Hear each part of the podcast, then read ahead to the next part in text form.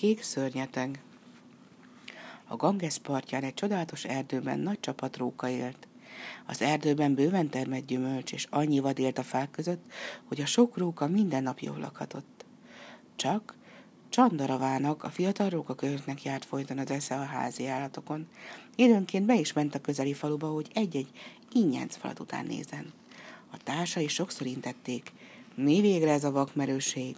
Elegendő élelem akad az erdőben, és az őseink is ezt a mondást hagyták ránk. Jobb az üres gyomor, mint a bottal kiporolt hát. Az én hátamat ugyan semmilyen bot nem porolhatja ki.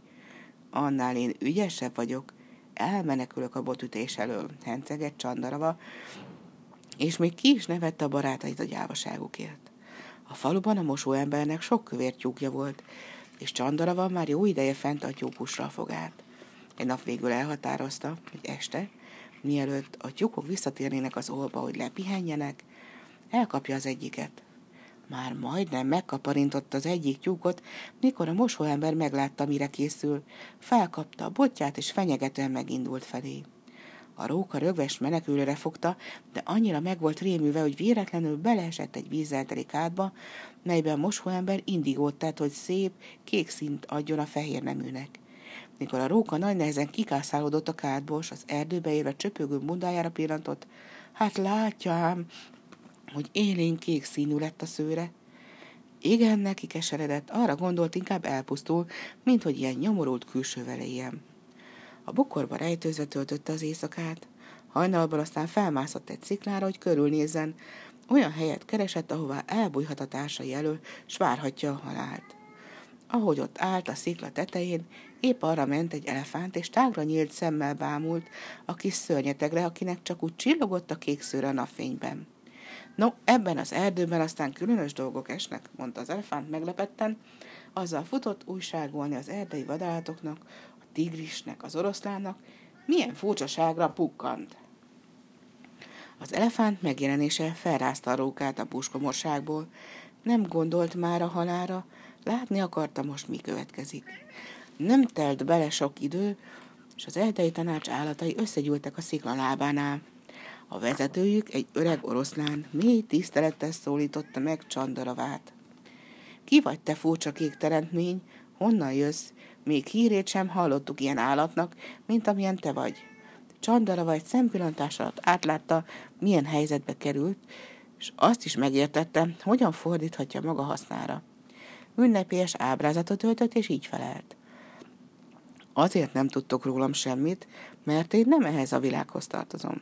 Hát nem látjátok, hogy az égből jöttem, és ezért viselem a bundámon az ég színét. És mi célból látogattál el hozzánk? kérdezte félénken az oroszlán. Azért jöttem, hogy uralkodjam rajtatok.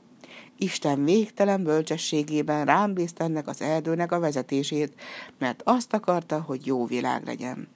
Ettől a naptól fogva szent kötelességetek engem Kukútráma királynak szólítani, uralkodótoknak nekintek, és nekem mindenben engedelmeskedni.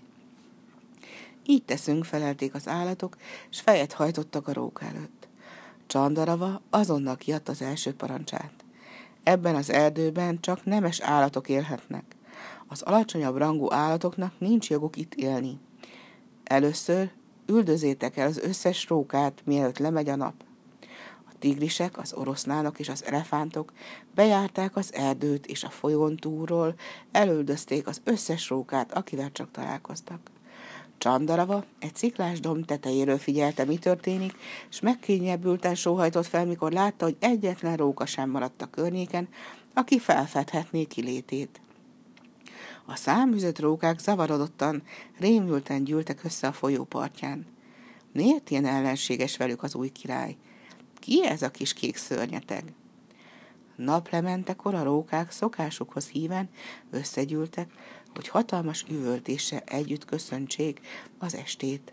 Csandarava éppen a folyó túlpartján sétálgatott az oroszlánok és tigrisek között, akiket miniszternek, tábornoknak nevezett ki.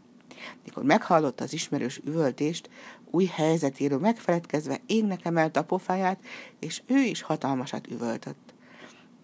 Az oroszlánok és tigrisek megdermedtek. Egy pillanatig csodálkozva nézték, nem értették, mi történik. Ám aztán egy szempillantás alatt rájöttek, hogy a róka csúful rászette őket, és dühösen indultak Csandarava felé. A róka látta, mekkora veszélyben van, és megpróbált eliszkolni, de hiába. A vadátok elfogták, megölték, kék bundáját darabokra tépték. Mielőtt leszállt az éj, a száműzött rókák visszatértek a folyó túloldaláról a régi erdőbe. A tigrisek, az oroszlánok, meg az elefántok annyira szégyelték, hogy a róka ilyen rótú becsapta őket, hogy jó darabig nem mertek a többi állat szeme elé kerülni.